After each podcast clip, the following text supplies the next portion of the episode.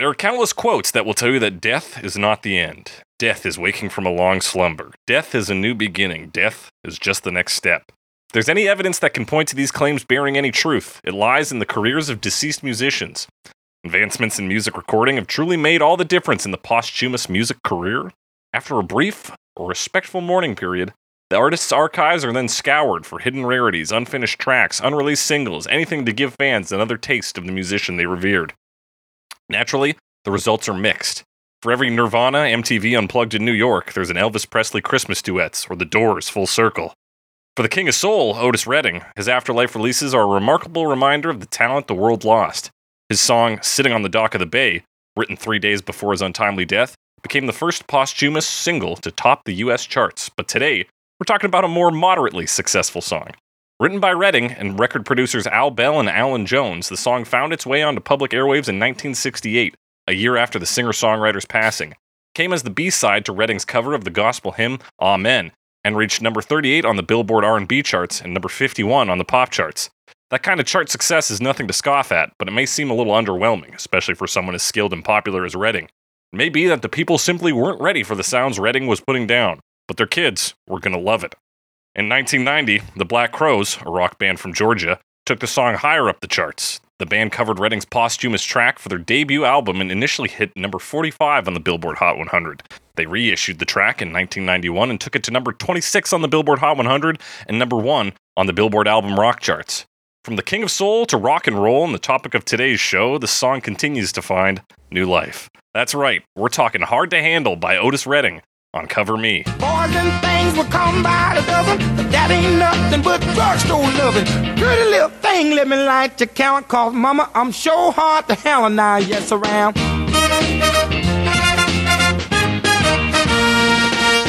That's right, it's Cover Me, the only podcast that compares famous songs to their many cover versions to find out which one can give me what I need. I'm your host, as always, The Snake, joined by the man on the scene, Alex Mildenberger. Alex Mildenberger. How you doing? How am I doing? I'm doing real good.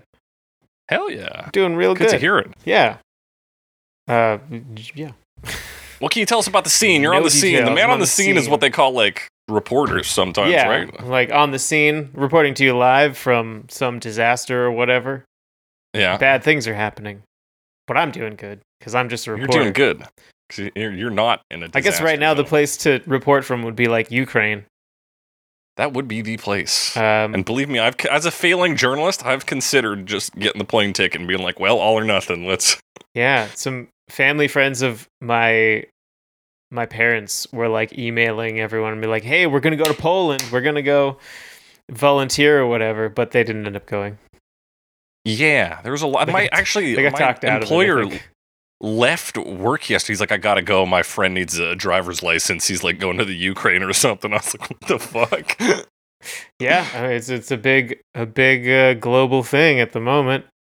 yeah, there's like a whole subreddit dedicated to people volunteering for the Ukraine, and it's uh, it's some kind of scene over there. Let me tell you. hmm But uh, yeah, our uh, us being a couple of flabby podcast hosts, you know what?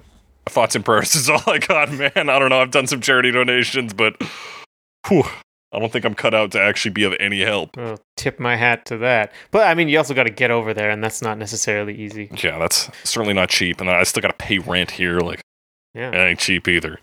Um, but you know what is cheap talk, and that's what we're about to do for the next hour and a half. Alex, true. let's quit beating around the bush here. Yeah. Let's, let's let's tuck into the theremin minutia here. You got some big news on this front. I do have I do have some pretty big news. I I've I'm done. I finished. I built a You're done. theremin. Well, I mean, You I say I'm built a done. There's some theremin. little small things I want to I need to change, but it works. It's a functional theremin at the moment. I want to like Fuck yeah. fix some of the wiring, make it look a little prettier. Um, I don't have knobs for my for my dials yet. Uh, knobs for your dials, uh, bro. knobs for my dials. Um, uh, Will, friend of the podcast, and, and Friend of the podcast, Will. roommate, Will, um, is going to make me some some knobs. Hell yeah.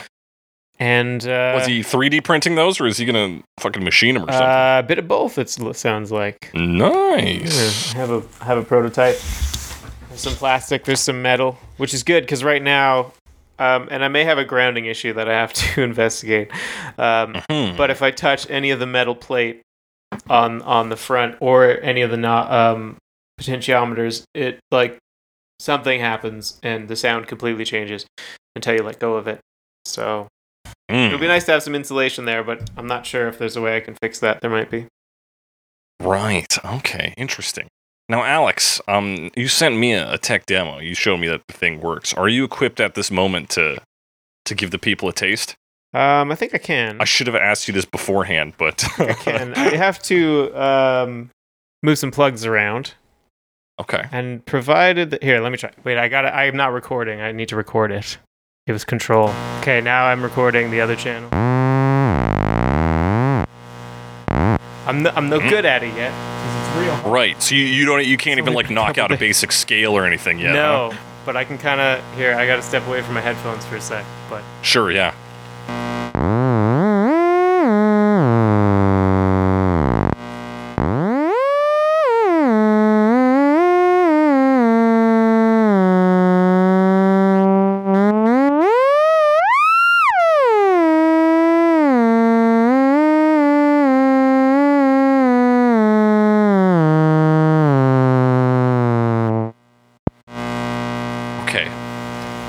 That sounded like something at the end there. but yeah, that's what it sounds like. Yeah, that's tight as hell. I'm I'm honestly I think that's so fucking cool. Yeah, I mean, it's really exciting Yeah, it is. to, to build. I mean, it took a while, but um, Yeah, when did you it's not buzzing. start this project? Yeah. Um, pretty close to two years ago. So it's been right. of course, that wasn't two years then. of just like nose to the grindstone. That was uh, two years on and off, right? No, it was like it was like uh, I spent a, a while at first try, get just figuring out how to order all the parts, um, and then of course I had to wait for them to come in, which they probably came in around March two years ago, and then like Okay. didn't really have space to work, and then we moved into a new place, and suddenly I have my own Right. like uh, like a room to work in. Yeah. So that was helpful. And I've been like slowly acquiring equipment and stuff. Uh, that has been helpful uh, as well. Yeah, building up your own sort of bat cave in there, Yeah. man. If Batman was a, If, if like bad a is just lo-fi like musician, for battery or something. Yeah, yeah, there you go. Electronic work. Um, yeah, but pretty exciting. Yeah, I'm I'm thrilled for one. I honestly even just that like it plugged in hum could add a little bit of drama to the old intro there. yeah, that's a good sound. Mm, I'm like in 1968 at the peak of Otis Redding's career. Um, no, that's is, were you shocked to find? I didn't realize that Otis Redding died at 26. I think like I didn't learn it this week, but I learned it like within the last couple of years. I didn't realize he had died so young. Yeah. I know. I swear to God, he was one of these like live to 80 and just fucking jam out guys. one of those guys that's like, oh, they're they're still around. They just kind of don't do like as much Mhm. anymore because they're old.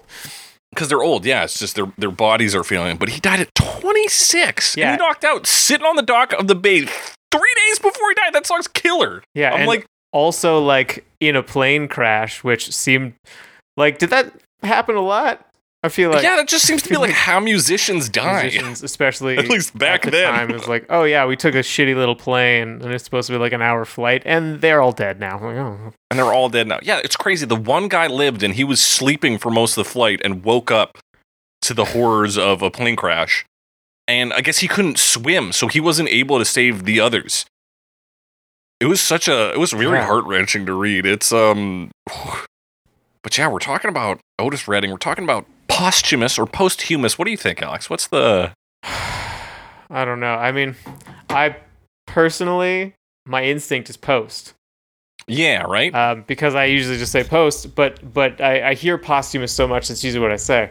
But it definitely feels weird to say it that way. yeah, it is a, it is an odd one. Um what's your feeling on post post post death releases? Post death releases.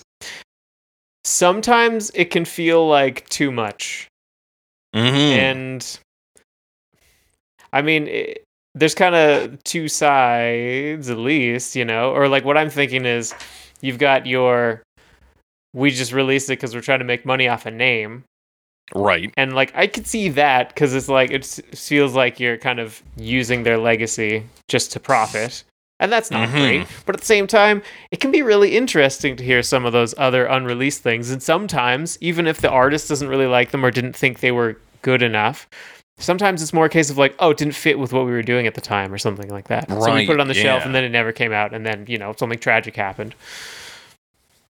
But, yeah, there can definitely be some merit. Like there are some good songs that, like like this, hard to handle and sitting on the dock of the bay, are both two great tracks. Yeah, seems wild Uh, to just like miss out, not have Yeah. that. Because I guess the, the other side, there's like the historical perspective. It's like, who Mhm. cares what the artist intended? We're just interested in like what exists from the past and like what, you know. Yeah, and so I was looking up like what are like revered posthumous releases and which ones are kind of shat on, and so there's one that's like, uh, it was used for a I think a Kurt Cobain documentary, and it's just a lot of his like at home recordings, a lot of like weird random demos and like bits and pieces, and people seem to think that that was a bit just like oh we're trying to get what wring whatever we can out of this fucking cloth, right? Like get as much Kurt Cobain content as we can. Whereas with something like this, it's like, well, he had these two bangers just there, and like, Yeah. if They're just If in the chamber. Someone us, just like, had to pull the trigger, you know? yeah, exactly. And like, I mean, yeah, and then comparing it to other things like thinking of like Frank Zappa has so many post- posthumous releases. Oh yeah, how But can he not, right? and it's mostly like it's a lot of like live stuff, and that's interesting because I, I guess they're not really called a jam band, but they kind of had that like you got to see them live um, yeah. thing going on. He was always Frank really Zappa. focused on, and I always talk about a quote of his where he's like, a car- guitar solo is not meant to be, you know, like cast in stone, like this is the solo. The one that's recorded on the album is that solo. When you're Mhm. hearing a guitar solo live, it has to be improvised, it has to be, you know, in the moment. And I think Mhm. that maybe applies to his entire live performance uh, kind of ideology, philosophy. Yeah, which is why it can be so interesting. And like it makes sense that we want to, you know, preserve that and have access to that. And I guess he maybe also wants to, or would have wanted to provide for his family, hopefully after after death. Yeah, that's a that's a weird family, the Zappa family. A lot of yeah. a lot of lines drawn in the sand there. Um, fuck, I had another good example of dead people and their releases, but it the, the other one that I was thinking me. of is like uh, Mhm. recently, um, a David Bowie album came out. Oh Toy, yeah, Toy Box, yeah, Toy, yeah, which is like mostly just kind of a curiosity, you know? yeah. I agree with like that. Like, we wouldn't have needed it but it's interesting that we have it and it doesn't feel necessary i mean there's a lot of like david bowie releases in the last couple years since he passed away so it's like Mhm. some of them definitely feel like okay that's a lot of like greatest hits compilations maybe cool it a bit but that's actually an interesting like piece of history to piece of history, yeah, and it seemed to come up through that kind of greatest hits compilation process. There's been a lot of like, here's the Berlin years, here's these years, and then they hit the like 90s to early 2000s. They're like, here's oh, here's something weird that came up. Like, here's Toy. This never came out. At least not in any official context, from my understanding. There's like Mhm. bits and pieces of it on other random recordings and like here and there. So a lot of people online are like, "Oh, well, I liked it better when I heard it here as the B side to some demo that was recorded at a, at a concert or whatever." But yeah, having that all in one place, because yeah, the songs on there aren't mind blowing, but they're also very obviously complete. So it doesn't feel like we're grave robbing. It's just kind of like, hey, you guys want to hear this? yeah yeah and even like i mean prince is famous for having so many uh, unreleased recordings Oh So yeah, I- he wrote like yeah. ten songs a day or something. yeah so like something ridiculous like that and it's Mhm. like I, I don't even know I, I haven't been following it or anything i assume some of that has been released but i don't really know who controls that Yeah, and I think that, w- w- I can't remember the name of the album, but there was positive remarks about one of the post post death releases. I'm like too Yeah. scared to say post or posthumous now. one of those releases, one of those was like, oh, this is an example of a good posthumous release. yeah So yeah, it might be worth diving into something there. But of course, I have to. I still have to catch up on just regular Prince releases. yeah I definitely not not very knowledgeable there Not up to Um, date there, but I am up to date on this song, "Hard to Handle," which, uh, of course, you and I, I believe, are probably both familiar with the 1990 Black Crowes version. Yeah absolutely that was the only version i knew for a long time Yeah. This was like radio classic. Um, and for me as a child, didn't have a fucking clue what they were saying. No, but it, it's got a cool rhythm to the to the vocals, to the lyrics that you can. kind of- yeah. I'd say sing along to, but or like mumble along to at least. Yeah, when it is kind of like like even on the original track here, we'll talk about it, but there is like some slurring of words that goes on. You're like, "Yes, sir, Ram." What the Yeah. fuck does that mean? yeah, it's such a such a strange song too, because like the real hook of this song is when all the instruments drop out, and we get the uh like the title line and all that at the end of the chorus. hmm So a lot of it does rely on that vocal performance, and interestingly, Black Crowes does a really good take on that. We'll get into that, I suppose. Let's start talking about the original and start talking about these lyrics. Yeah. Um, a summary: Otis Redding fucks really well. That's the Real good. Like Like- real good. better than you might think. hmm Possibly too And- good. But that, yeah, hard to handle. So here we go. It's baby. Here I am. I'm the man on the scene. I can give you what you want, but you got to go home with me. I've got some good old lovin'. I got some in store. When I get through throwing it on you, you got to come back for more. Yeah. He's he he fucks. He fucks. He's on the scene, so he's hip. He's fresh. He's you know he's a live wire. He's, He's there. very He's in the moment. Very fucking Probably cool. also wealthy. Yeah, I mean, I imagine at this point in his career, he was he was making money. The king of soul. I, there's some monarchy there. He Yeah. must have uh, Yeah. a, a treasury. And if you uh if you uh spend a little time with him, then uh you won't you won't you'll come back. Yeah, he's he's saying, "Listen, I got what you want.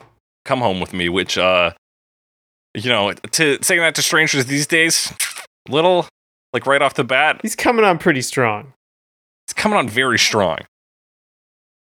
But he lets you know what's in store. He's got good old lovin'. He's got some in store in the treasury. And uh and he says like he's, he's like I'm so good that once I'm done immediately you're going to want more. Easy. Mm-hmm. Um boom. Then he he address, this is a sales pitch because we come to the chorus and he addresses sure there are other people out there who Yeah. fuck. Let me tell you about them. Boys and things will come by the dozen, but that ain't nothing but drugstore lovin'. Pretty little thing, let me light your candle, cause mama, I'm sure hard to handle now. Yes, I So am. hard to handle now. Uh, Yes, I am. Yes, I am. Um, I'm curious if, like, I don't know if that is like dialectical English or if he's just kind of loosely singing because maybe it wasn't like the final take necessarily. Yeah. I wonder if it was because here's my thing: the the the chorus line, like the real like the catchy section we all love, "Pretty little thing, let me Yeah. light your candle," because I'm hard to handle. Wouldn't it make more sense if he was hot to handle? It might. Do you do you think that that was what he actually said? Is that what you're suggesting? Yeah, I wonder. I wonder it, it- because there is a bit of that. Like, well, what did he fucking say there? True, I guess. But it, yeah. it, yeah, it just seems odd. who said what to who, and they're listening to the song like, yeah, he says hard, right? Yeah. yeah, he's hard to handle now. But Um, yeah, hard to handle is actually like a saying, though. Uh, I don't That's know true. if hot to handle is. I mean, I I, something know that is hot might be hard to handle, but Yeah. Yeah, it's. Uh, I think you might be right. Um, Anyway. but yeah, he's saying sure. There's other things that will give you pleasure in dudes who come in large quantities. The, Yeah. You're whatever. spoiled you for can choice. Find, you can find fuck boys anywhere if you want, mm-hmm. but uh, that's cheap. You know, It's cheap. It's drugstore loving. Yeah, which I'm assuming means the cheap version. Um, I don't know necessarily what drug like drugstores probably haven't changed that much, but I know they were a little different at the very least in uh like the late 60s, you know? Like Yeah. like I don't know when various regulations came into effect, but I know there was a while where you could just go and like buy amphetamines.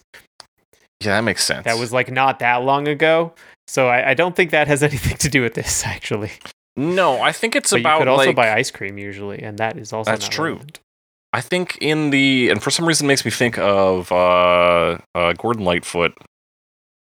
Fucking uh, what is the name of the divorce song? So, if you could read my mind, If you could read my mind, where he talks about like drugstore novels, doesn't he? that's true. Just like uh, Paperback, the time the, kind drugstore sells. sell, yeah. So yeah, and I imagine that's your kind of cheap rack. They used to, they might still have it, but in in our day, it was like a rack of like Archie comics and shit, right? Yeah. You pick up one of those. They probably had the the Harlequin Sonic the romance novels there too. Sonic the Hedgehog. but yeah, it's like it's just some cheap minor thrill, is what he's saying. You know, you pick up your drugstore loving. It's bullshit, yeah. man. It doesn't last. It's not as good. Maybe spend a little more, get something that'll that'll last you a while. yeah, That's And what he is. Let me do that. Allow me to light your candle, which is to get you, oh, I guess, one hot and two to. That's interesting. Light your candle. Um, Hall and Oates. Just the the the candle feeds the flame. Fire burns the candle.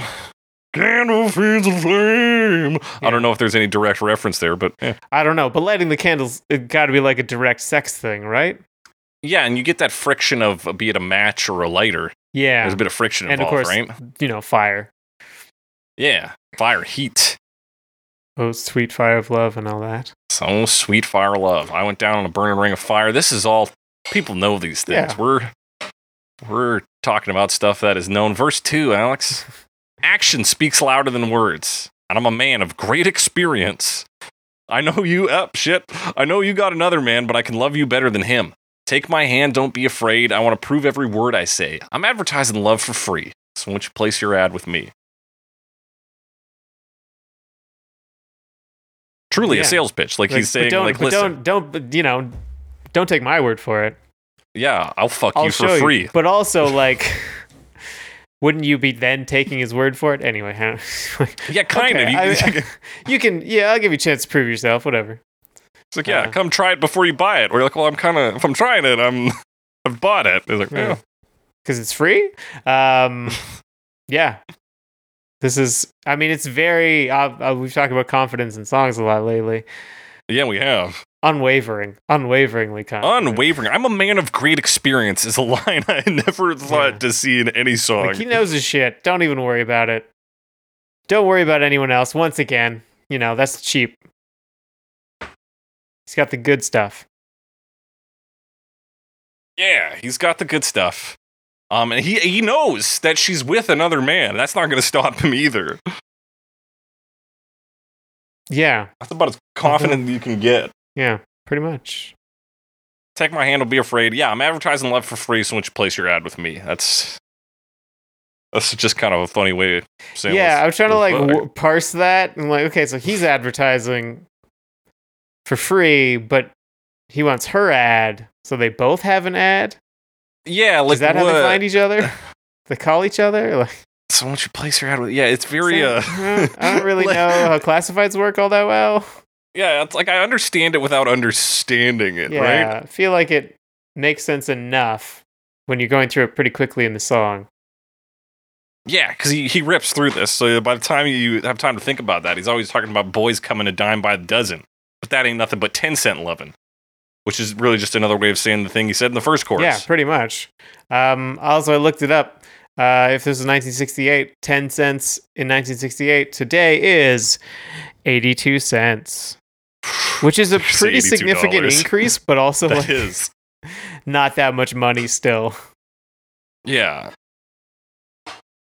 So, Um, yeah. and that's Guess that's, that's, probably the idea. That's the lyrics. it for lyrics. yeah, it does. Except at the end, he says, "Give it to me. I gotta have it. Give it to me, good old lovin'." Yeah, Ju- Yeah, it's all, all quite on the nose. You're right though. This is just another like confidence song where it's like simple premise. Let's bone down. It kind of bears similar to Edge of Glory, where it's like you and I shouldn't be alone tonight. It's the same thing here, except he's like, I shouldn't be alone tonight. Fuck your boyfriend. Fuck me instead. yeah, pretty much. I don't know. Um, I don't course- know yep. if there's if there's more there. Like I, I couldn't find anything. I think that's pretty much the the story. no, that's it. It's just like, baby, I am the shit. Jump on my dick. Let's go. Sometimes, sometimes songs. That's what songs are.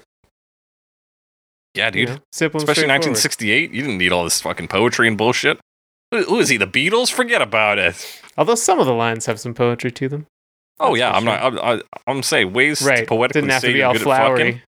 Yeah. man on the scene. Um, no music video for this, obviously. It's uh, from 1968, Yeah, not a lot of music videos in the 60s. but uh, there is music for this, as it is a song, yeah, someone composed music for this. and it sounds a little like this.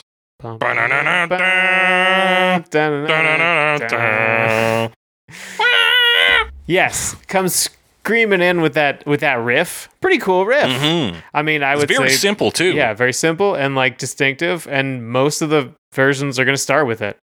Yeah, And some are going to try to and kind of fail. yeah. Some people will try to reinvent it, also fail. But yeah, I, I mean that and not only that, but it's on like horns, it's on the piano, I think even on the bass as well. Yeah, it is. I mean, it plays a couple times, so there's no horns at first, but they do. They do. come- Yeah, horns on the second run of it. And then yeah, we come into the vocals, and then you get a little bass groove going on, some simple drums, and a bit of like kind of funk guitar on the side there. Yeah, yeah. Once we lose that riff, it just kind of that. Now the the bass, it's very cool, Yeah, very cool bass line in this song.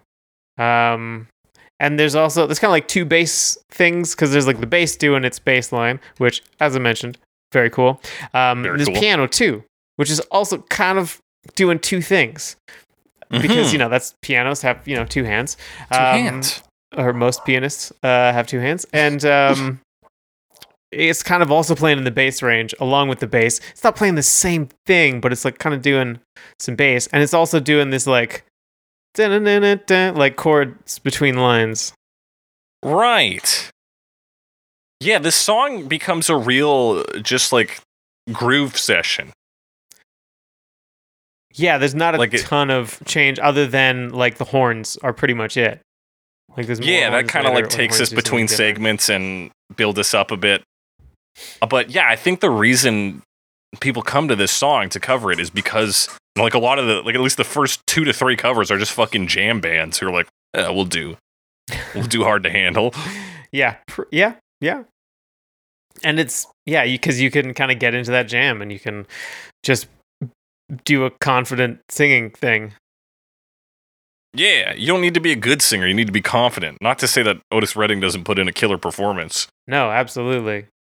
Um, other than, I mean, not necessarily knock against it because it's very, I guess, idiosyncratic. I don't know, like the his his pronunciation of several words, which Yeah, does come up again later in in a few of the covers. and a few of the Uh, covers They really like to like imitate that. And I don't again 'cause don't I really definitely know what that thought- it was mess around uh, growing up on the Black Crowes version. and like But I also thought he was talking about chemicals instead of candles. So like your chemical. hey, little thing, let me light your chemical, mama, I'm Sean, and nah, mess around. chemical. Some TNT or something. yeah, I was like, oh, we're getting explosive. Ah.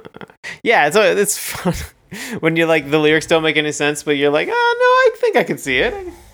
You're like, I think I get this. Explosives are chemicals, right? Yeah. okay. Yeah. Um, and I, I mean the thing you mentioned before, the like big kind of hook of the song, which is kind of two things. Uh, well, it's the it's the end of the chorus, um, Mhm. and it it drops out the instruments, uh, so it's just Otis Redding singing, and it's it like goes on longer than you might think. Yeah. Um, It's like four lines. yeah, it's, it's quite a bit. Pretty little thing, let me light your candle, cause mama, I'm Chemicals, mama, I'm so- Sean, and now And, yes, like, I am. something about that part really like acts as a hook in ways that you wouldn't necessarily think like you'd expect I, I guess like the melody to it the rhythm to it it's got a really strong like percussive quality to me Yeah, he really like finds the poetry and like the sound of the words. and like really is yeah kind of sums up the song And yeah, and it's so like it's such a move to be like, forget the instruments. yeah it's just all Otis me. Redding. it's all me Like, Boom. and i guess that's part of the confidence as well it's like yeah Yeah. anyone else to to um say yeah, I don't need any support on this. Here, Take it here it is. myself. Here's the pitch. Let me light your candle, because baby, I can fuck real good. Yes, I am. Yes, I am. Um, yeah. Any other key moments in the end? We get the sort of uh big brass build. yes, in particular, right at the very end, which is kind of like. Wait, I might be thinking of a different version. This is just like the rising one, where it's like. And then we go into the the break, the sort of breakdown outro where he ad libs, and they go, Right, and they kind of increase in frequency as it goes, and he's kind of, yeah, I guess, kind of ad libbing, making it, you know, gotta give it to me. I gotta give it to me. stuff. But yeah, the structure's not crazy. No, it's real. Like right from the the hook to, I mean, the, the groove I can't really map out, but I I learned the intro riff in probably t- ten to fifteen seconds. Yeah, it does, doesn't take much. Yeah, good stuff. Um, it's very. I think for me, it's very easy to see why it didn't like topple the charts, but also why it has become like a kind of staple of the cover scene, as it were, of people being like, "Ah, it's a good Otis Redding song." Yeah, and I've always liked the song. Like I heard it on the radio growing up a fair amount. Oh yeah, Uh, it was you know on the classic rock radio or whatever. I was always a fan of that version. yeah, So- yeah. But Alex, are you a fan of the first cover we're going to talk about, Snafu in 1975?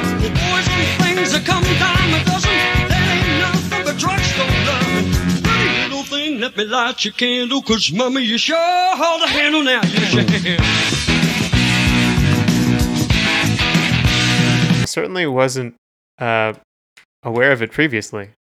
No, me neither. Um, nor was I aware of these guys, although I think I loosely know both the the, the main characters in this group. So they're uh, British rhythm and blues. Mhm. I'll specify, which is we've talked about rhythm and blues versus R and B before, which is a a strange delineation. But Is I feel like when you say r- Considered different? I would. I would consider the rhythm and blues that these guys are referring to as different from like R and B. I guess so. I was I actually thinking it. there are some similarities that I can see in the way, uh, or I could draw like comparisons between the way Otis Redding sings and the way, for Mhm. example, like Van Morrison sings. Right. Yeah, that makes Um, sense to me. both considered in on some level R and B, like, or at the very least, Van Morrison talks about R and B sometimes. He yeah he he does the Billy Joel approach to defining a genre. He's like, Yeah. I will say the word rhythm and blues, and you will believe it is Yeah, rhythm and blues. But like, I, I could see some similarities in the way they sing, and maybe that's just Mhm. a coincidence, but that could be it. Could be. But yeah, that's also that same like time era of the older style rhythm and blues versus when I think of R and B now, I think of like nineties. Right. This was both like it- the late '60s or early. 70s. Yeah, exactly. Well, this is mid seventies, but versus still, yeah, like pop R and B, yeah, which That might be includes the like correct so much. You know, like especially like turn of the millennium era, where it was like even I was listening to like the Backstreet Boys, which would be in that vein. oh yeah, for sure. It's like the whitest example you could have chosen, but yeah. I mean, it was me when I was seven, so yeah. yeah, I don't know, that makes sense. but yeah, what, there is a difference. So we're talking more about that old school kind of like rock and roll, but with a little bit more uh, rhythm and blues energy to it. yeah, it's it definitely were. more rocky. This version. Um, I guess we mentioned, or you mentioned, uh, you might alluded be to it. kind of familiar with these artists. They Yeah. have been in other groups, uh, Mhm. like Procol Harum was one of Yes. the one so that's them. Bobby Harrison, Yeah. who was one of the members. and uh, and Whitesnake, who we have definitely yes, talked uh, Mickey Moody.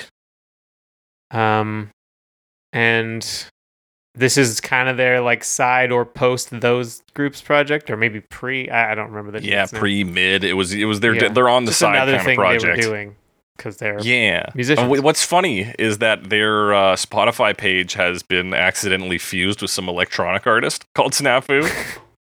Uh, that's always fun when Spotify does that.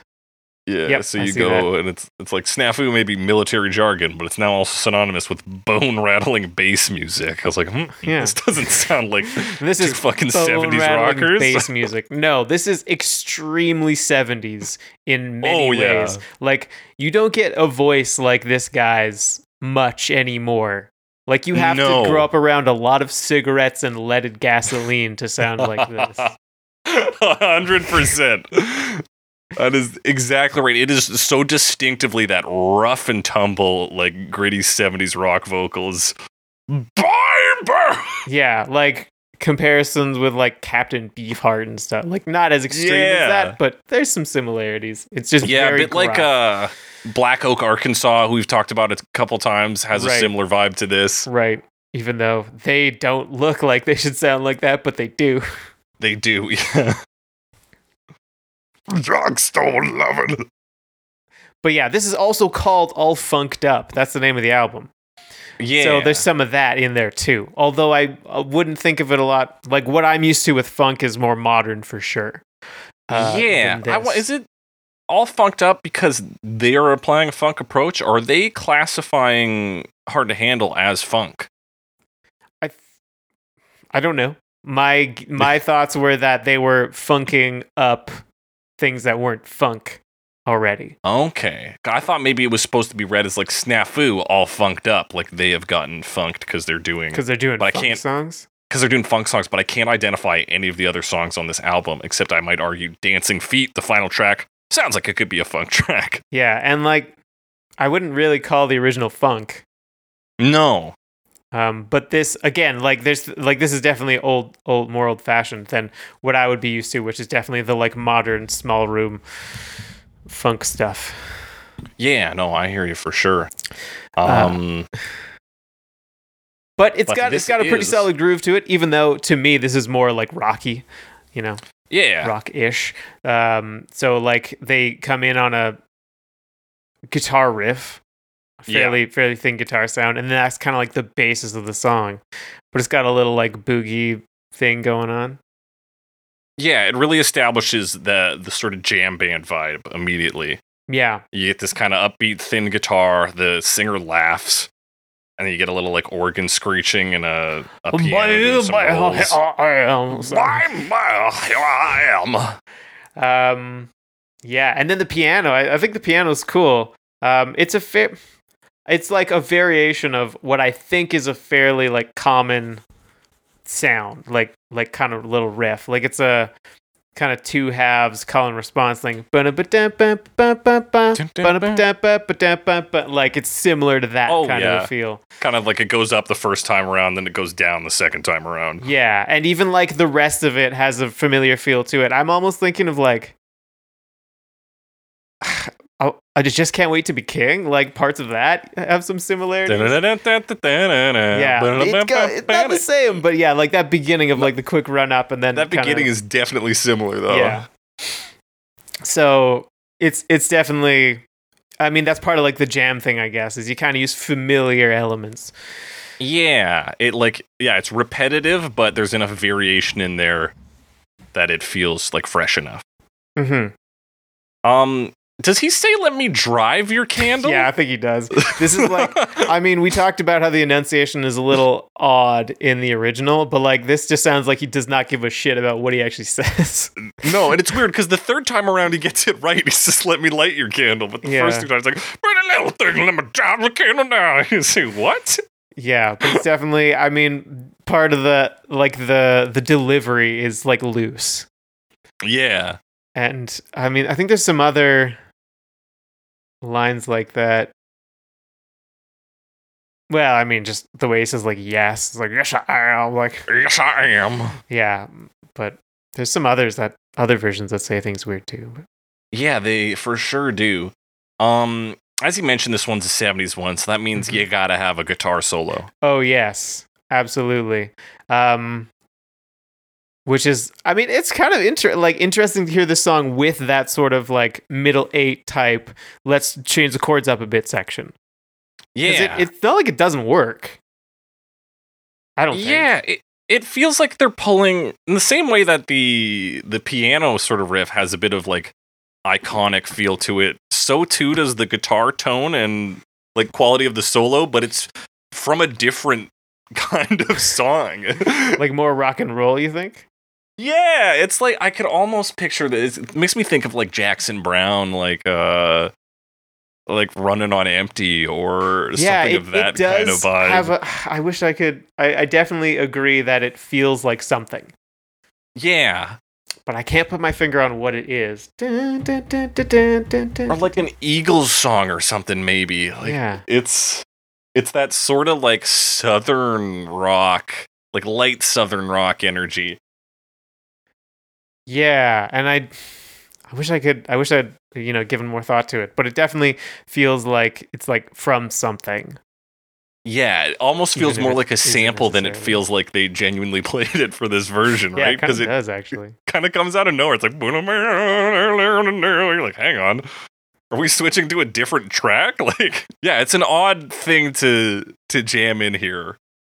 I don't uh, technically, I don't think the guitar solo is bad, but I do not think it is right for the song. Yeah, I suppose. Yeah, it is a little a little strange, but it's all. I mean, it's very seventies. Be like, ah, it's time for the guitar solo. Yeah, here's the Uh, guitar solo. And the piano too. There's a fair amount of piano for a guitar solo as well. Yeah, they but really let the piano uh, hold things down. But I guess Um, we're really beating around what is the fucking craziest part of this song, That's which true. is the ad libbing. the ad libbing afterwards, where he talks about rubbing scum a lot. I he's, Uh, no, he's saying, "I want you to put some skull on me." Oh, skull. Okay, I thought he. yeah, he says, "Whip some skull on okay, me." well then, then uh, that uh, I don't need to look this. I don't need to look that up anymore. Uh, because I was like, what does he mean by rub some scum on me? I'm like, oh, okay. If it's skull, no, I know that one. yeah, I thought that was hilarious. the rest of the song is like blowjobs. yeah, We're like, talking gotta about blow me, girl. Whip some blowjobs. skull on me. Man, I heard these words wrong. Uh, That's sort of the overlying theme of this song. Is how hard can you be weird. to understand? Hard to understand would have been a better title for the song. Yeah. Yeah. Yeah. I, there's a, he also says I want to grab a hold of you. So yeah, okay. I'm Yeah. putting I'm putting two and two together. I see what this Yeah. is about. Yeah, he's looking to get some dome as the. I don't think the kids say that. I don't think they say dome. S- someone might say that. I mean, you just did. I did for sure. Um, but that's all I've got to say about this one. I think Alex, it's sort of a weird classic rock Frankenstein, Kind of does which I say because it's way. got that guitar solo in there. Yeah.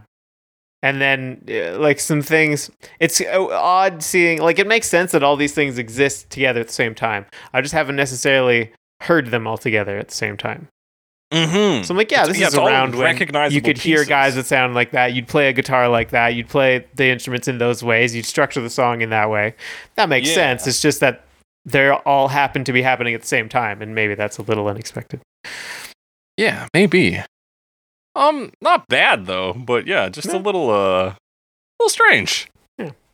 Let's talk about the the heavy hitters here. Let's talk about the Black Crowes Yeah. in 1990. Boy, them things that come by the dozen, that ain't nothing but drugstore love. Hey, little thing, let me light your candle, cause the mama, I'm sure hard to handle now, just around.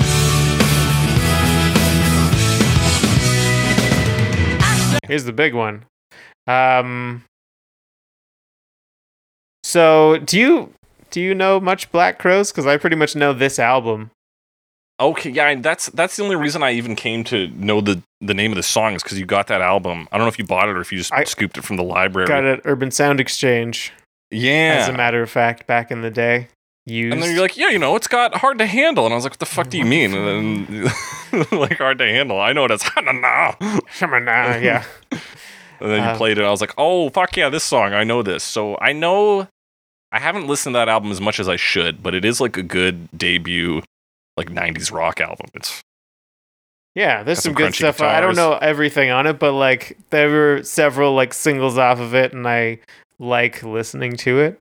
You know? yeah, the big ones are, of course, this. Um, Twice as Hard is Yeah. another one. Uh, Jealous Again, Jealous Again. and She Talks to Talks to Angels. Angels. Sister Luck's pretty good too. Fucking A. Um, yeah, it's a it's like a pretty solid like as a as a like debut album, pretty solid. Pretty, it's very like Yeah, tight as well. Like uh, uh, that's kind of just my reaction to this version of the song too. It sounds very Mhm. tight. Like you listen to the snare and you're like, ah, yes, tight. Uh, even though they keep the like strange enunciation, it's not like loose anymore. It's like they're definitely trying to do it that way. Yeah, they're like hitting those uh that looseness on purpose. It's uh yeah, apparently they were together for I think 5 years before cutting the first album here. hmm Um so but that polish might be that these guys were, you know, doing doing their jobs going around and actually laying down tracks. Yeah, they're reasonably uh, experienced at this point. Yeah, reasonably experienced. And they went on to become a jam band after this. They kind of just like that's according to like a song facts quote. They say, uh, let's see, uh, the group had been together for five years before signing a record deal with Def American, which prepared them well for the onslaught of success. Their live act had already been honed, and many who saw them remained lifetime fans as they became more of a jam band. Yeah, I guess maybe that's why. I mean, you don't hear a ton of from them after this. I think they have like one more like big album, and even though they had other albums, then- maybe that because jam bands can be so like insular, you know, they've got their For sure. fans, and that's pretty. But I, I don't really know much about them other than yeah, some of these songs. And I've seen the album art to like Amorica. Amorica. Um, That's supposed to be like a capitalist critique or more like a more like love. I don't. I don't know. Uh, Okay. Possibly neither. Possibly. Um, I've seen that album around. It always seems to be like if I'm looking through like records of the record store, it's like get a Morica. We don't censor the album art anymore. Look at that Oh, pubic what hair. was what was on the album? Oh, pubic hair. Um, Love a good censored album art. yeah, Um, yeah, we're talking around the bush here because uh, it, it just it's it feels weird to have to talk about this song. it does. It's that. one It's of a- those ones that's just like been in my head for so long. I'm like, can I criticize it fairly? Um, Fairly, I'm not. I don't sure. know. It just feels like a very like tight version of the song. Um and one of the things I saw in an interview they mentioned and and yeah, it makes sense is it's got some like oh what did they say? It like a little walk this way in it, little Aerosmith. Okay, yeah, I can hear that for sure. And um yeah, kind of in the way like they do the drums and stuff. Yeah, and like they- you could yeah, take it up and- straight from the verse to the chorus of uh, "Walk This Way" and it would be seamless. Yeah. So definitely got that. It's definitely got that rock and roll feel to it. In what rock and roll Mhm. like was then and kind of to an extent is now versus in the late '60s or the '70s. Hmm. Um, and like we talked about the vocals, kind of distinctive. I wonder if part of that is them being from Georgia. He does have like a like a touch of twang in there. True. I was Otis Redding also from Georgia. I meant to look that up, and then I'll tell you this because I'm so good at what I do. Yes. Fucking didn't. So He's from he's Georgia. also from Georgia. So that that makes sense, geographically related. and that and that makes me wonder because they do say yes sir am like syllable for syllable. Yeah, absolutely. So is there again? So is that a some, Georgia like, thing? Dialectical thing going on? Yeah. Because I feel like if I sang this, I would probably not say yes or am. So I'd be like, is this offensive to someone? I don't Yeah, know. my uh, Like, is this it going to sound like I'm trying to imitate someone in like a rude way? I, I don't know. Yeah, and I would worry also if it sounds like a uh like you know singing an ad lib like it was not an ad lib. True. But here it seems to play pretty well for me. That may just be because it is the the original version in my brain, but yeah, I guess so. Um, what else? Can that? I mean, it's kind of the nature of the song. It in that it's a lot of parts. Actually, that's not necessarily true because the original had a lot of parts, but like you kind of feel everything, and this kind of has that too. But it feels like there's like a lot of stuff going on in this version. You know, yeah. like it's got the piano going. It's got like a guitar, but it's more like rhythmic guitar. yeah, cuz that uh, bass kind of goes down to just a driving rhythm rather than a groove on this one. Mm-hmm. So then you get But more it- of the it makes it very energetic, from the you guitar. know? Yeah, for sure. And they've sped it mm. up, although I guess it's longer because of their guitar solo, probably. Yeah, you got to have a guitar solo in there, baby. Yep. Which is kind of the outro. Or I guess there's the guitar solo, and then there's a kind of another guitar solo in the outro. So Oh, the double guitar solo. yeah, A bold which move. is, I mean, also an outro, so it doubles as an outro. But yeah, that's it's a solid move to to outro on a guitar solo. it's definitely a good way to like keep the energy up, you know? Yeah, just to be like, well, we can't really put this song down, so we're just gonna let it fade out. Yeah, but I mean, yeah, I I, I struggle to know how to talk about this song. It's a, Yeah, it's Song I've big. liked for a really I, long time. I think what we've talked about, energy is what's what's clear on this one. mm-hmm. Yes. You get the drums that are much bigger. This big boom, tsk, pap, tsk, boom, tsk, boom. You get the driving bass rhythm instead of a groove. You get even the vocals playing to this "Hey little thing," let me let you come on."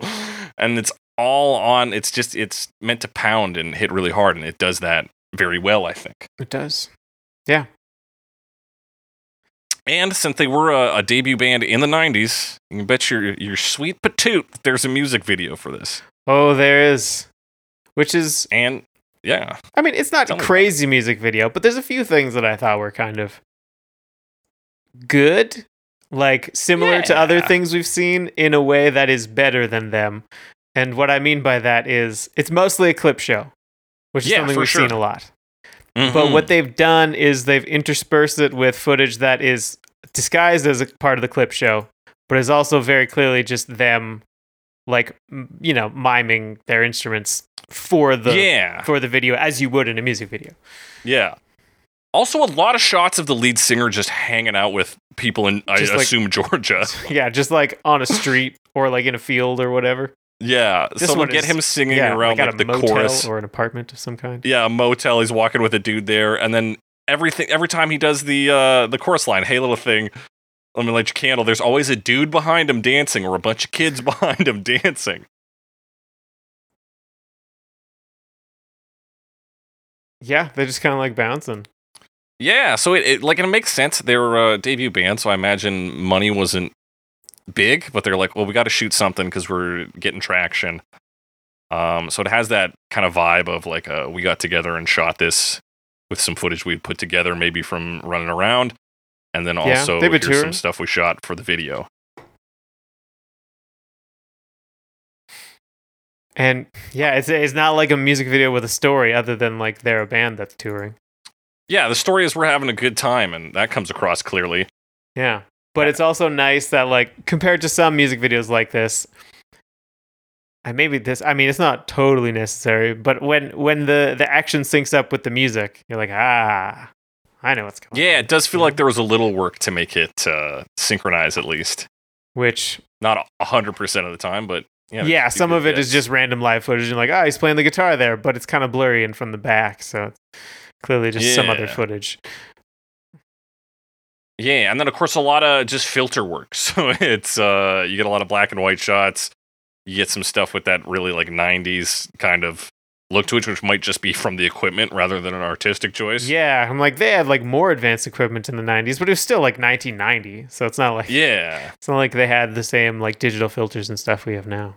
No. But yeah, in terms of like videos that feel like they were made to because you had to, like this is one of the better ones, I think. Yeah.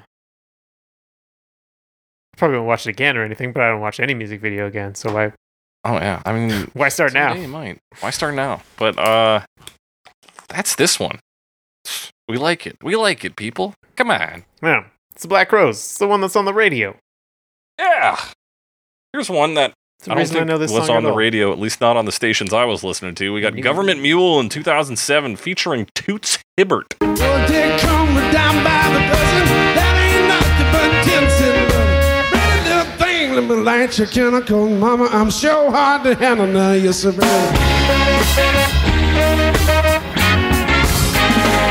Yeah. This is I mean another jam band. Yeah. This Possibly is the most Allman Brothers side project? Yes, but it was like it was an, kind of an offshoot from the Allman Brothers band's Reformation in like '89. So it's not like Okay. original Allman Brothers band members. Okay. I'm pretty sure several of them actually died. It's plane crash. I was actually maybe because I remember like because like one of the brothers, I think, is it Yeah. Brother. What did he, did he die from? Was it a plane crash? It's possible. Oh, I just Well, they were born a rambling man, so maybe it was a it No, more likely to be a motorcycle car crash. Okay, yeah, see, rambling man. Yeah. Anyway, um, yeah. So band with some tragedy and a lot of history, and this is kind of their reformation in the late '80s. Right, and these guys said, uh, "We want to do some fucking reggae," and Yeah, they do. boy, did they! with with allegedly the man who coined the genre name reggae, Toots Oh. Hibbert, Yeah, Jamaican singer songwriter, lead vocalist for Toots and the Maytals, the Maytals. Oh yeah, we talked Um, about Toots and the Maytals. Yeah, I I'm wondering if we talked about Government Mule before as well, or if I've just seen the name come up a lot when combing for covers. Um, I mean, they weren't a reggae group, No, really, but this is kind of their reggae oh, this is like a reggae album or a reggae album. That must be why it features Toots rather than him being like a band regular. Yeah, That it's called the album's called Mighty High. I'm looking for because we talked about that song quite a while ago. Where is it? Where yet? We talked about it. Hey, little thing, let me let you Oh, never mind. I'm thinking of the wrong thing. We've definitely talked about them before, though. Okay, good. I, I thought maybe I was crazy, but telling me I'm right, then I'm right. So yeah, 1968, Toots and the Maytals released the song "Do the Reggae," reggae spelled R-E-G-G-A-Y, and that's widely credited as the origin of the genre name reggae. Swear we've talked about these guys. Anyway, oh, that's cool. That's cool. That is cool. Um, and this Um, is basically the reggae jam version. Yeah, really. I mean, it's kind of in like it's not maybe as strictly reggae as some things we've talked about. Mm-hmm. Um, like it's got the skank thing going on, Yeah. and you definitely got like the low frequency, um, like bass favoring mix, um, and those horns. And Yeah, right off the bat. the you know, horns sound like reggae horns. Yeah, doing the like intro riff. um, I forget where I was going with that. Um, and you get Toots Hibbert on vocals, I believe. yeah, do they have different singers uh, for the verse and the chorus? Because it kind of sounds like more than one person does this. Maybe I definitely hear the the Jamaican accent come on stronger, and I think verse two. Um, And they have backing vocals who go. "Ooh, ooh, ooh." Yes, it kind of has. I mean, I don't know if this is live. It doesn't say live. it does have it a live has a vibe live to it, feel. though, doesn't it? Yeah, um, and part of that is the way the backup singers are. They they don't sound super produced, and it does have that like live jam feel to it, which is That's kind of sure. conducive to like uh, reggae sounds, right? Like Yeah, and I think conducive to this this song, which has a bit of that jam band vibe to it, which I think plays seems to better really in a have live been environment. picked up by the jam bands Yeah, of the world. absolutely. So you do get like a at a minute thirty, you get a sort of instrumental break, kind of horn led. Yeah, horn solo, Mm-hmm. and uh, I think that's when the organ comes in. Yeah. Kind of plays some little bits after the the horn bits, like. "Bum, bum, no. Bum, bum, bum, no." And then I guess the other weird thing about this one is that when, once it gets to the third chorus, it actually sounds quite different. There's a lot more like echo on it, like reverb sounds. Right. And the singer almost sounds like they're slurring more. Yeah. So I don't know. It's kind of so sounds Which like they're like drinking that- more as they go. I don't know. Yeah, it has that like live performance, like he's just partying on stage while this one's going on. It's like the musical break's going at the one minute thirty, and he's doing shots with the audience or something. Like, And then when he comes back, he yeah, it's feeling a little yeah, or he's putting it on because it's again a live performance. You're just kind of having fun with the people there. Yeah, and just trying to like push that energy out. And I think one way of doing that is by being, you know, less um restrictive of yourself. Yeah, less rigid, like Rigid, more yeah. more loose. So it works. And then they also like have- the last minute and a Yeah. half of this is him just going, "Give it to me. I got to have it. you got to give it to me." Yeah, so that's like the real jam-ish part. Yeah. They're jamming out, lots of horns, uh, backup vocals as well. Lots of backup vocals. Mm-hmm. Just kind of hard to And like electric guitar kind of starts to come in. uh, I think around the third verse, and you get more of it in this uh, ad lib section. Yeah. So again, very very live jammy feel. Uh, when I was putting these songs together, Mm-hmm. usually I'd you know listen and try to get the ones that sound a little different. And I think I still focused on that, but I didn't realize that even though they sound quite different, a lot of them have a similar feel Yeah, because of that like um, jam nature. Yeah, it is. It's like the same uh, like philosophy with a different genre approach. Mm-hmm.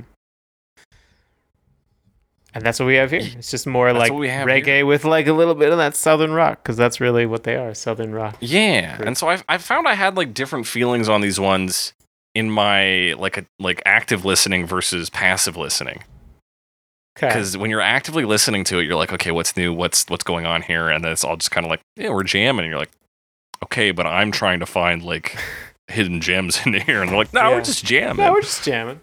But then you And have it on in the back, and you're kind of like, oh yeah, like this is kind of fun. And then you you kind of you know bob your head along in the ad lib section, sing along a little maybe. Like I found it more pleasurable passively than than actively, which is not always the case for Yeah. some songs. I guess maybe that's part of the the jam band thing.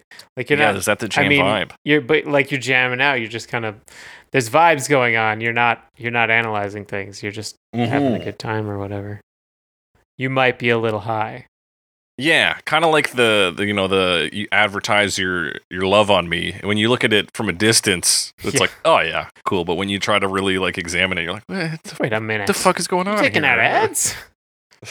Are you a Ad newspaper? the Redding's Times. Um, it's times to talk about our next version, though. I think, Yes, it which is Big Sam's Funky Nation Big in the year of our Lord 2010. Boys and days that come by the dozen, that ain't nothing but drugs, so loving.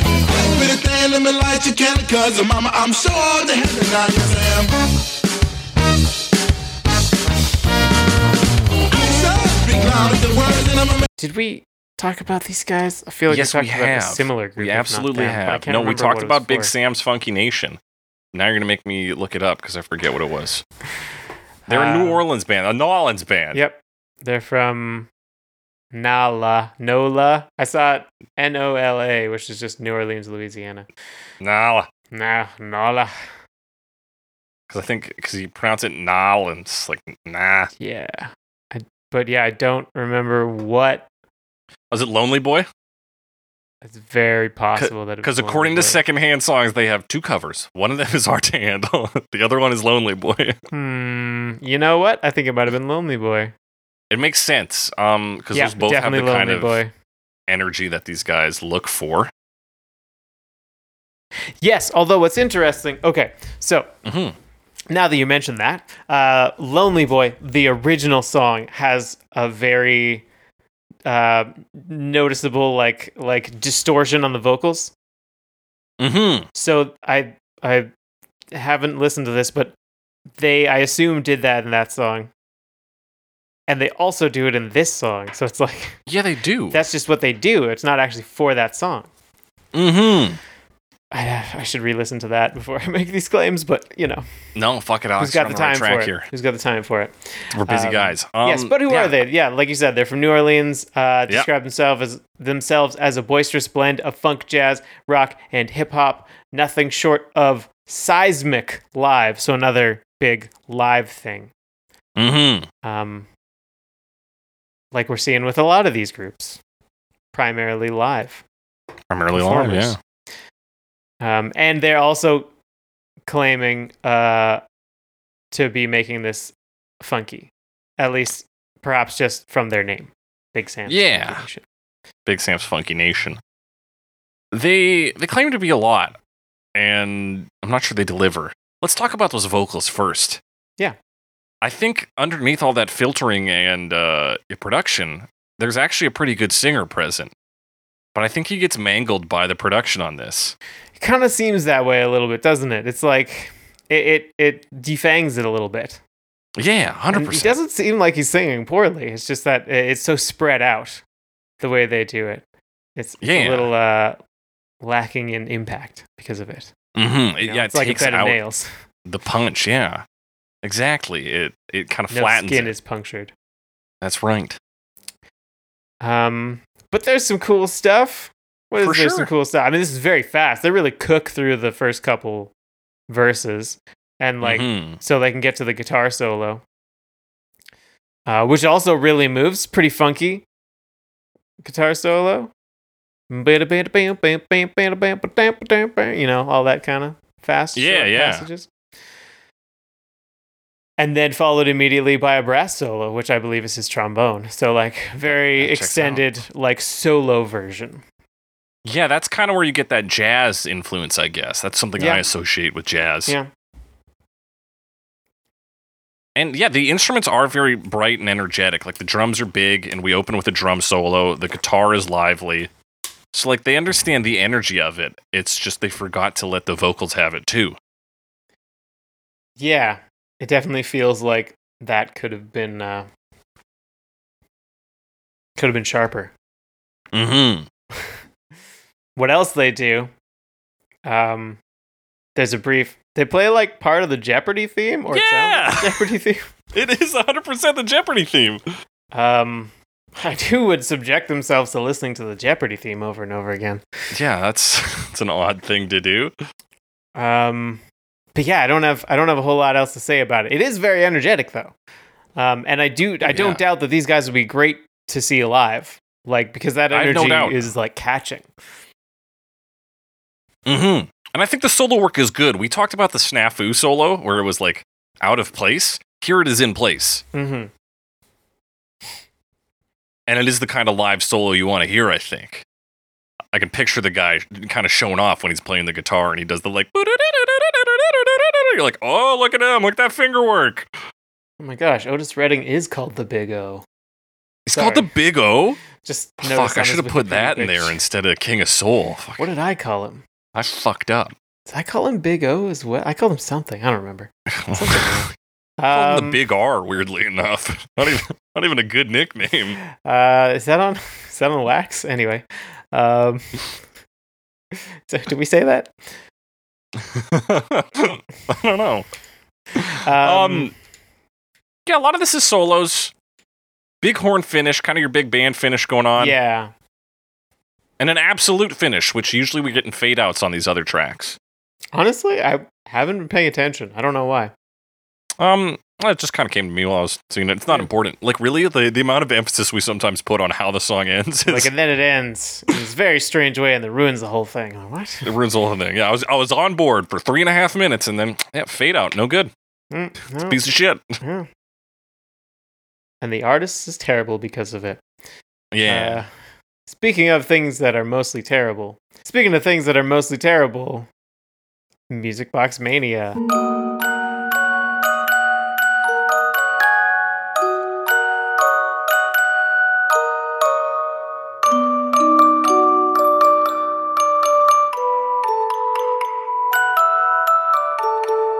2015, which is not the same thing as Music Box Maniacs, which came up when I was searching these guys, which is actually just a group of like purveyors of fine music boxes, okay. That sounds cooler like collectors. than these um, guys. Yeah, this, and we've talked about this kind of thing before. I don't know if we talked about this uh, organization. Yeah, typically before. it's uh, lullabies, so this is Yeah. slightly different, but in the same wheelhouse. it's so bizarre. That's I put it on this playlist because it's so strange. And like if you listen to the first like 30 seconds, it's completely unrecognizable. It's like it's just tinkly sounds for a bit. And then you're like, "Oh yeah, it's the kind of riff thing from Hard to Handle." Yeah, okay. And then What, so it kind of goes back yeah. and forth. And it's like, They what even is the this? intro. Yeah, they don't or or they and like what do they do instead? Like They go, There's babe, so many sounds. Is that what Here happens at I the start? am. It is, yeah. It took me a second because I was expecting, because it's an instrumental version. Why would you take out the the first hook of the song? The? Yeah, especially yeah, like I listened to it and I was like, what is even the sounds they're doing? And it slowed down and like very strange. It feels like yeah, now a few years ago we we talked to um Ruby about yeah, a similar one and she mentioned like, oh, you could probably just like find a file and download it, change all the sounds to music box sounds in a in your you know, program, whatever. yeah. That was our this charming man episode. Probably Yeah. like our second or third month in. Yeah, and um, I feel like they may have done that. I feel like someone did a, tra- uh, a transcription of the music, and someone else fed it into the program, and like someone else listened to it and was like, "Yeah, it's probably fine," or maybe no one listened to it. Like I feel like they didn't check to make sure it actually sounded decent. They were like, "Fuck it, put it out," because this is like.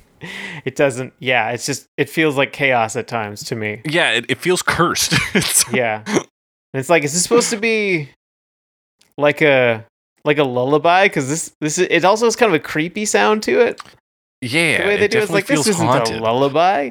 This doesn't like they don't the way they do it. It doesn't have like a strong enough melody. Mm-hmm. They're just like, oh yeah, this is the part where there's like an organ and a guitar and this going, and like we'll do all those sounds, but it just sounds like Yeah, and then like this creepy rhythm section on the lower end where it's like boom, boom, boom, boom, boom, boom, boom. Like, what the fuck is going on? Yeah. So I feel like music boxes are like a nice melody thing. That's kind of their thing, right? Yeah. And this is not really that. So I, I, yeah, I didn't. And like typically pretty like they're like bright and a bit like yeah, they can be soothing, but they typically have a, a sort of like warming. Tone and I to them guess rather they than can this, be like- creepy too. I don't know, like like Yeah. horror movies or whatever. But like, is that really what you're trying to do here? Yeah, it's for hard to handle a song, an energetic song about being good at sex. And you're like, let's make this one uh, put you to bed, but spookily lullaby. but let, but then let's also do a bad job of that. Like you said, this is like a simple download a file, swap the instruments, and they fucked it up. It, do they seem to have? Yeah, it seems like no one checked their work. That's what it feels like. Yeah. They just like click the buttons and then hit release. and they're like, "Yep, get it out there. We gotta we gotta fill out this this album called uh let's see here. It's all Black MBM Crowes performs covers. the Black Crowes. Yeah, MBM Music Box Mania. Mibum. Mobile. Anyway, yeah. yeah, Yeah, rough one. Uh, but like, yeah, I guess a novelty in that we haven't specifically talked about this particular vein of low grade cover. Yeah, very strange. So thanks for that, Music Box Mania. Speaking of low grade covers, let's talk about Charisma Duo in the same year, Duo. 2015. Boys come around like a dime of a dozen. There ain't nothing but a ten cent loving. Hey, pretty thing, let me light your candle, cause boy, I'm sure hot to handle now. Yes, I am. Oh, yeah, yeah, yeah. Who have they have come up before? Yeah, a We've few talked times. about them. Um, not in a while though. No. Figured I'd throw them back on. Did you know they're a dynamic acoustic duo? Dynamic is not the word I would use, but acoustic duo for sure. Yes, that comes from their Facebook page. Anyway, what'd you think? Um, vocally, pretty good. I think she's got a good voice, but uh, the guitar is just like the first half of Wonderwall without ever doing the full Wonderwall riff. The end. Is it? It kind of is, isn't it? kind of. But it just is the first part of that. Yeah, it pretty much is that. Um, it's kind of weird that like it doesn't feel like a duo piece. It feels like a, a solo piece. You know, no, it feels yeah. like someone just strumming simply and singing. I feel like if I saw someone play this live at a like amateur show, yeah, I think I'd be into it honestly. I think you're. You, I think you might be onto something there. um, but yeah, it it does it doesn't feel like a like a duo. Like I said, Yeah, I think maybe there is a disconnect between the very uh just staple guitar, the like throw down the guitar track, it's the same thing forever and ever. And then the vocal performance, which has a bit of nuance to it, it has a bit of attitude. We're slowing it down, but there's still room for that like confidence and coolness in there. Yeah, she does some pretty solid like enunciation of things and like some of the like performing of this of the lines, you know. Mm-hmm. Um, but it's it's it's a song that has a lot of swagger, so like digging into the lyrics in that way is, I think, a good idea. yeah, it's natural. It, it's a smooth fit. Uh, I think if yeah. you put that same approach on the guitar, and this is, I think, where you're right in that it should be a solo performance, where it's you know one instrument, the vocals and the instrument operated by the same body, creating a more natural connection, right? Because you can emphasize certain notes on the guitar more. You can get a little bit of that, like slap the guitar rhythm, which you know is maybe Yeah. a little overplayed, but I think it would play well here. Something, yeah, it's something so that yeah, like it's uh, the brings the whole performance together a little bit, a little bit more. Mm-hmm. Whereas there's not a whole lot to say about the guitar part in this, and I guess no, maybe it, that's it fine. provides a rhythm, and I would be even interested in like a just vocal take, something a little more folk based. I know uh, Frank Turner has a song that's just vocals, right?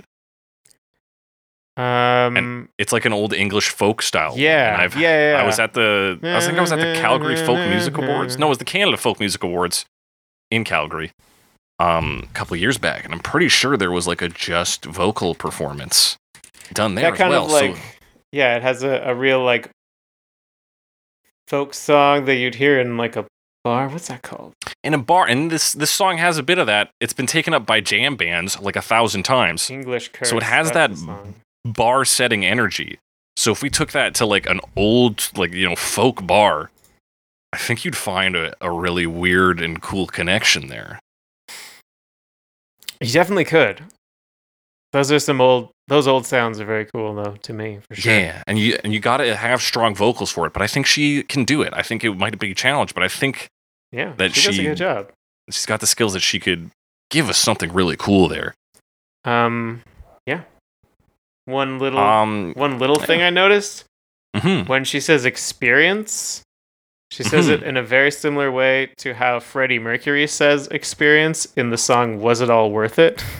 Okay he says, "Yes, it was a worthwhile experience." experience um was it all worth it what's of that one off of Um, either I want to say the works. That sounds correct to me. Was it? No, it's off the miracle. The miracle. Okay. Was it all worth it? Worth it? Yeah, yeah, yeah. Anyway, reminded me of that. I don't have a timestamp. Yeah. So yeah, this one you know, it's not the worst. It really but all we've talked about in discussing it is how much cooler it could be. It sounds like Yeah, uh, it's got some good. It's got some good parts to it. Yeah, it's got a good uh like the vocal track's solid, I think.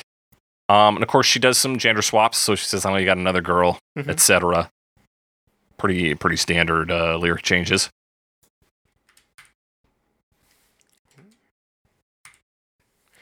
Oh, a little bit of scat around the two uh, 13 Yeah, mark. There's a brief, brief moment where a little scat slips out. Yeah. Happens. F Happens minus. Sorry, sometimes. Charisma Duo. Better luck next time. No. um, yeah, that's all there is to really say about this one, I Mhm. think, unless you got any other uh, hot takes. N- No, Last call for hot takes. I've been as hot. I've been as hot as I'll be. All right. Well, let's uh let's bring things to a close with DJ Spinna DJ. in 2021. Boys and things will come by the dozen. That ain't nothing but drugstore loving. Pretty little thing, let me like to count. Cause mama, I'm sure hard to hell and I yes around. Been a yeah. Apparently, this guy's been around for a while, but just kind of been like fairly underground. Active since 1994. Yeah, there's a quote on his Wikipedia. It's like, despite being so incredibly talented, Yeah, he chooses to remain Astonishing in the underground. Astonishing talent. and it's like cool, okay, yeah, Yeah. reasonable. So yeah, he's an American hip hop and deep house producer from Brooklyn. yeah. Well, again, like house. What what does that mean to me? Not a whole lot. It means it's a building played indoors. or a doctor. yeah. Deep house is when you, you make references to obscure episodes of House. Oh, why have I been doing that so much lately? I kind of have been. God, yeah, this is like an episode of House. where like a person got a tapeworm in their brain or whatever. Okay, yeah, yeah, for sure. Um, so this is the vocal track from the Otis Redding version, and some of the, the instrumentals, like the horns, are back. Yeah, yeah, it's it's um kind of split between not like discreetly split, but split between um samples from the original and um some recreations of instruments and sounds from the original on synthesizers that are very synthesizery.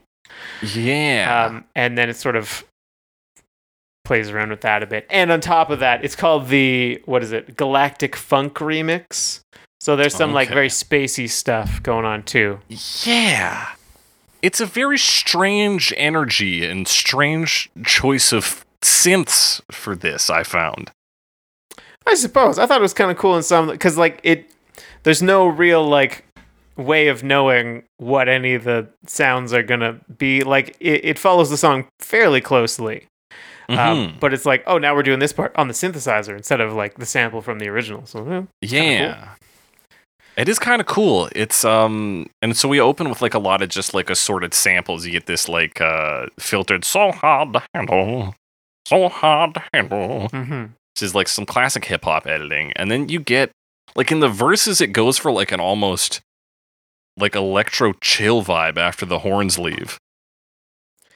It really does because it's very ambient in the background with the like Mhm. synth and stuff. Yeah, you got that sort of like rolling organ in the back there, laying out the yeah that ambiance. and then Um, it's yeah. it's because it's weird because then that electro chill gets cut by the, the the horns coming back for the chorus. yeah, but like the bass is all synth bass. Yeah, So yeah, that's kind of a cool like mixing of those elements.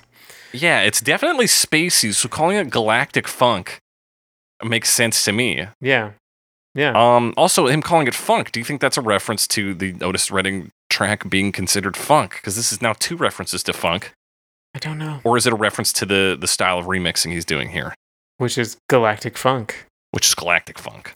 Man, I have no idea. yeah, I figured that might be the answer, but worth discussing. But uh, yeah, I mean, it the original to me doesn't like read as funk, but I, I, the genre's I'd changed so much over it- time. Yeah. And it's like uh, it's possible that it's just old enough that it's a style that I don't recognize. Yeah, kind of like you know, listening to Elvis Presley. You're like, that's not really rock and roll, is it? I mean, like uh, it's more rock and roll probably than anything I listen to. Like technically, Yeah, exactly. Technically, um, like were we even using like when did we start to use the word funk? Oh, mid sixties. Okay. oh man, we're, we're doing a deep dive on Wikipedia here, folks. Yeah. Um, a lot of interesting synth choices. So after that first chorus, you get that really like, uh, I don't even know what you call it. It's kind of like a '90s sounding synth to me, though. I like Yeah, blah, blah, blah, blah, and it's playing a part that the horns would normally play. yeah, Um, yeah, I don't know. It's just they're very synthesized. Like it sounds like sci-fi space stuff, you know. yeah. So it's not just spacey, but it sounds like the kind of um, synthesizer sounds you'd hear on like a maybe lower budget science fiction production. That's you know Mhm. not modern but older. yeah. So cool sounds, in my opinion. Yeah, I think you're right. It's definitely like not what I expected coming in. I was like, okay, yeah, remix. Uh, I have a feel like I know what we're gonna do here because this song's energetic to begin with. We're gonna fucking four on the floor. We're gonna ramp it up a few times, like 2021. I know all the tricks here. Yeah. This was not what I was expecting. no, yeah, just take it, take it down. Yeah, and it bookends it with that uh, that same like vocal intro. With the, so hard to handle so hard to handle. Yeah, strange one. Uh, kind of cool. Mm-hmm. Anything else to say, Alex? No, All right. Coming into the final verdicts here, we got three categories today. We got the worst version, the best version, and the version most likely to convince the listener of your sexual prowess. oh, Oh, ho, Alex. Worst version. uh, worst version. I mean, Music Box Mania. I gotta stop putting easy ones on. but I think it's fair because I think this one has a real mid ground of like just a lot of different jam bands. Yeah, that's true. I mean, if that wasn't on there, it would be a real shakeup. Yeah. Not that I think a lot of them are bad, but like a lot of them are kind of similar quality levels. Mm-hmm. Um, this just made it easy because I, yeah, think it was very poorly done, especially taking out the melodic part Yeah. from your very melody focused thing. Yeah, I think even trying to meet great. Music Box Mania on their terms, I think they still failed at their task. Yeah, And so I think that does make them the worst version comparatively and also just intrinsically. Like, that's just bad. yeah. Uh, what's the best, though, Alex? Whew, boy, what is the best? I don't want to like. I don't want to give it to I- Black it feels Crowes. hack Too- to be like, well, easy. it's got to go to Black Crowes. Black Crowes. But like other than that, I would probably say um probably say DJ Spinna. I thought that was a Yeah. cool version. Cool remix. What an energy. Yeah. Um that was like reasonably chill and also convinced me uh that the original song fit in with it, you know? So that's probably what I would give it to. Yeah, definitely the bravest of them, I would say. Yeah. It takes a leap. Um, that said, I'm gonna give it to Government Mule because I actually like, like I said, I when I listened to it passively, I was like, oh yeah, this is kind of a good jam. So just like four minutes, a a song I I loosely know and can sing along to, but with some extra fucking brass and a skank thrown in. Yeah, come on, I'm easy. It's good stuff. Alex, who's got the the highest levels of sexual prowess? Hmm. It's got okay, I feel like the one you'd want to use Mhm. nowadays. Yeah. It's probably charisma duo. Okay. I feel Yeah, like that would alright. go over well in the right um environment. I think it is theoretically the most naked, so it's it's the most like confident in that sense. It's confident in that sense. But as like a, I, uh, maybe I'm behind the times, but I feel like a a stripped down uh mostly solo guitar version uh would would go over well. Certainly in a in a few subsections, I think yeah, it would. uh People would be like, "Oh my goodness, Yeah. that is hard to handle." So that's a good choice. I like that, Alex. I'm gonna go with DJ Spinna though, because I think in terms of the ambiance, that's like the other thing that's in vogue. It's like ambiance synth all the time, and this really plays that. Where you still get the horns, you still get some of that brash up front confidence, but you got the uh just the subtle like vibe setting, or you're like, ooh, a quiet confidence. Little little hints that there's something bigger going on there. That's gonna that's gonna draw the people in and convince you that you know something, whether you do or not. But you That's- do, or do you? I, but you Hmm. do, or do you? Only one way to find out. Baby, I'm advertising for free, so come get it. Or whatever. you can place your ad with me. Um, that's our final verdicts. So if y'all got different opinions, similar opinions, want to talk to us about a version we didn't talk about, hit us up on Twitter. Hashtag CoverMePod, at Jake the Cressy, at some Alex Wise guy. Send us your comments, questions, concerns, suggestions for future episodes. Um, you can also email those to us at covermepod at gmail.com. Be sure to rate and review us. We're on Spotify, Stitcher, Google Podcasts, Apple Podcasts, your favorite podcasting app. Tell all your friends about us. Tell them what you're doing when you, you lock the door at home and sit in a dark corner with your headphones on, which is, I assume, the regular listening position for the show. We help people out at dark times. And yeah, let them know what you're doing. uh, that does it for today's episode. As we always say on Cover Me, we're advertising love for free, so you can place your ad with Cover Me.